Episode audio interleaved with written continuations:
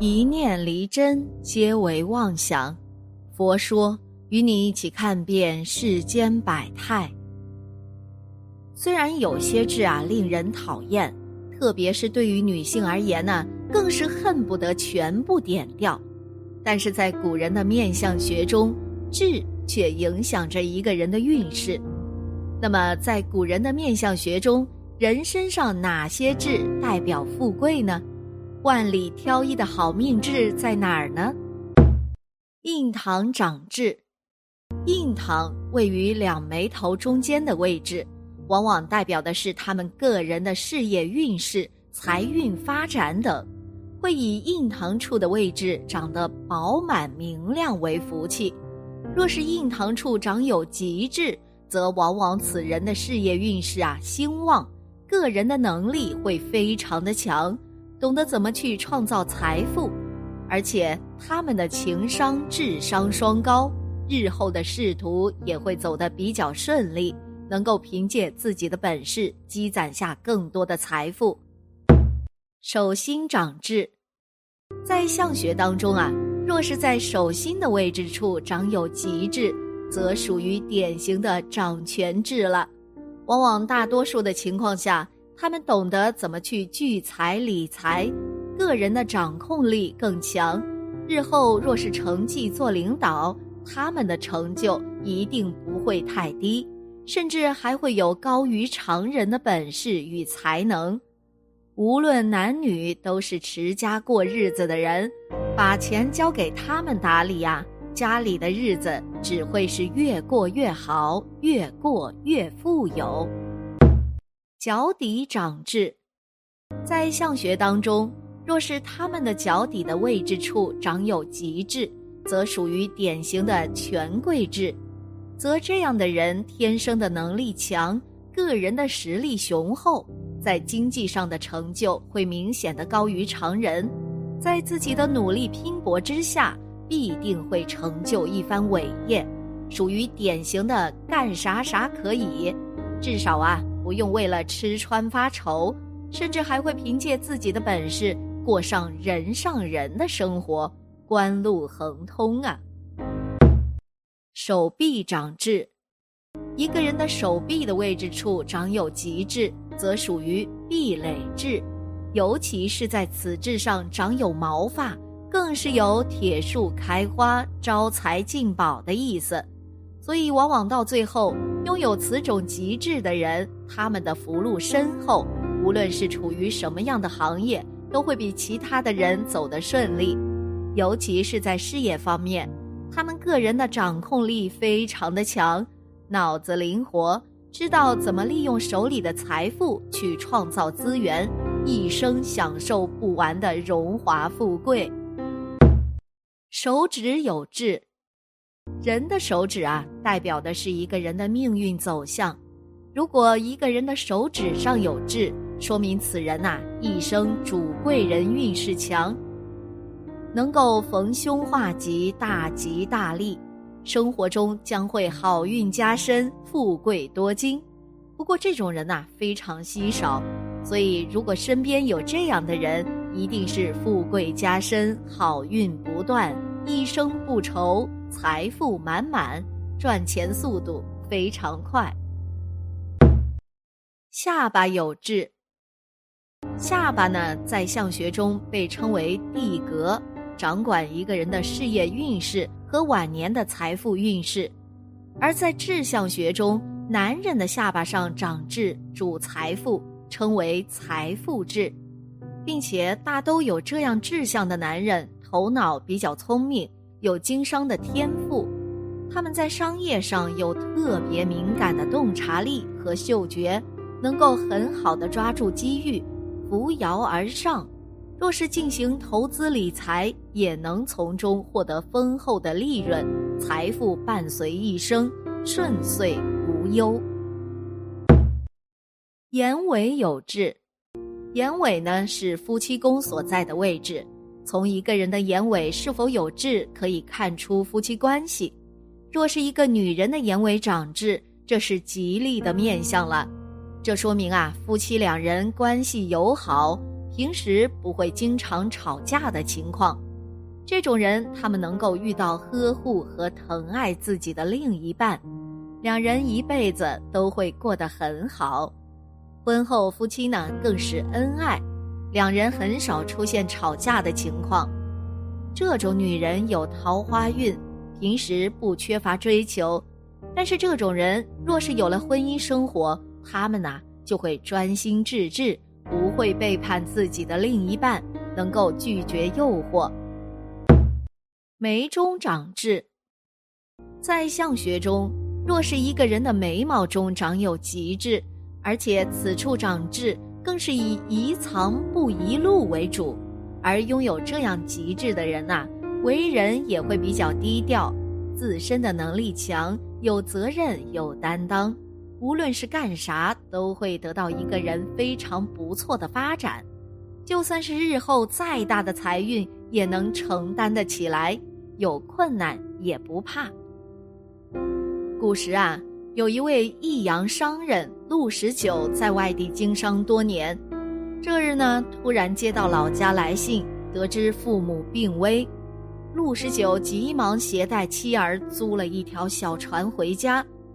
这一天呢，来到福州的地界，只见一个算命先生，名叫徐二十，背了一个包袱，要搭船去建宁。陆十九好心呐，让他上了船。谁知徐二十是个奸险狡诈的人。每天缠着陆十九与他说话，又替他抱儿子，最后连碍事也不再防他。儿子吃奶时，他也不再遮掩。就这样，三人一起聊天，一起吃饭喝茶，打发着时光。陆十九知道他会算命，就将妻子的八字给他推算，然后又将丈人一家的八字也给了他。又过了几天，船到了建宁的通都桥下，徐二十突然翻了脸皮，手中抱了陆十九的儿子，要碍事同他一起上岸回家。碍事不听他的呀，徐二十便举拳打过来，又把陆十九揪住说：“你怎么哄骗我的妻子？哄骗他变了心肠？”接着便喊叫当地的地保过来。地保听见后就过来问发生了什么事儿，陆十九说道：“这这个人前些天才搭我的船，现在却说我妻子是他的。”徐二十却嚷道：“这人平白无故的诱骗我的妻子，我妻子都不理睬我了。”地方听了他俩的话，只好说：“你们二人别争了，府中的郭爷极是英明。”我们让他来决断吧。于是就将二人送到府中。这时正值郭爷坐在堂上，地方带二人去禀报道：“小的是通都桥的地保，见这两人在舟中厮打，争夺妻子，唯恐打伤人命，就将他们带到老爷这里审问清楚。”郭爷问道：“你们二人为什么争吵啊？”徐二十上前回答：“小的是兰溪人士，在福宁州经商，娶了艾氏做妻子。二年后生了一个儿子，名叫丑儿，现在已经一岁了。”说到这里，又指着陆十九道：“这个人也在福宁州经商，因为生意的原因，我们交往很是亲密。不料有一天，他引诱我的妻子。”现在他又搭我的船，一路上我的妻子愈加与他相好，最后啊，竟然不再认我是她的丈夫，望老爷给我做主啊！陆十九听完徐二十的一通瞎话，气得那是七窍生烟，禀告郭爷说：“小人益阳人士，在福宁州做帽子为生，几年后积攒了二十多两白银。”招赘到爱俊家做女婿，到今天我们已经成家三年，儿子呢也已一岁了。前些天父亲因为病重，催我们夫妇回家，我们就租了一艘船往福州方向去。到了福州，我上岸买了些货，回来时就看见了这个人要搭船，我好心让他上船，谁能想到今天到了老爷这块地界时，他却起了歹心，说我妻子是他的，这种不法之徒简直闻所未闻呐！恳求老爷明断。郭爷沉吟道。江浙一带有很多狡诈的人，根据你两人的口词，着实难以判断。暂且把船中的妇人带上来。不一会儿，手下人把艾氏带上堂来。郭爷立刻问道：“现在两夫争妻，你要从实说来。”艾氏回答说：“小妇人嫁给陆十九为妻已经三年了。”听说家中公婆有病，因此一同回家探视。来到福州后，遇见了这个浙江人搭船。几天的时间里，他便与我们混熟了。没想到到了这里后，突然说我是他的妻子，望老爷查明。徐二石听了，哭告道：“小人的妻子三年来与陆十九感情厚了。”所以不认小的，但我可以用一件小事来证明，这个妇人就是我的妻子，陆十九。你说这个女人身上哪里有八字？陆十九不解道：“我和妻子都结婚三年了，她哪里有什么八字啊？”徐二石得意地说：“小人的妻子左胸下有一颗黑痣，请老爷查验。”郭也听后，就让下人去查看，果然下人回报说，果然有个黑痣。徐二石当即对艾氏骂道：“我在外经商，与你是明媒正娶，原本指望你传宗接代，谁想你却反而爱上别人，不要亲夫是什么道理呀？”陆十九与艾氏都说不过徐二石。只好放声大哭起来。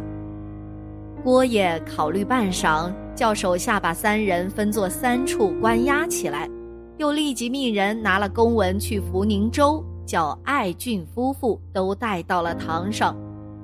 郭爷升堂后，叫人先带出陆十九与艾氏。艾氏夫妇见父母等人相抱大哭，十分伤心。细说中途遇到徐二石之事，郭爷又叫带出徐二石来。徐二石不认得艾氏父母，一直走到堂上跪下。郭爷笑道：“你的丈人来了，想必你嫌他女儿养汉子，所以不理不睬吧？”徐二石自忖自己大意了，连忙过去扯住丈人旁边邻居啼哭。郭爷仔细观看，忍俊不住。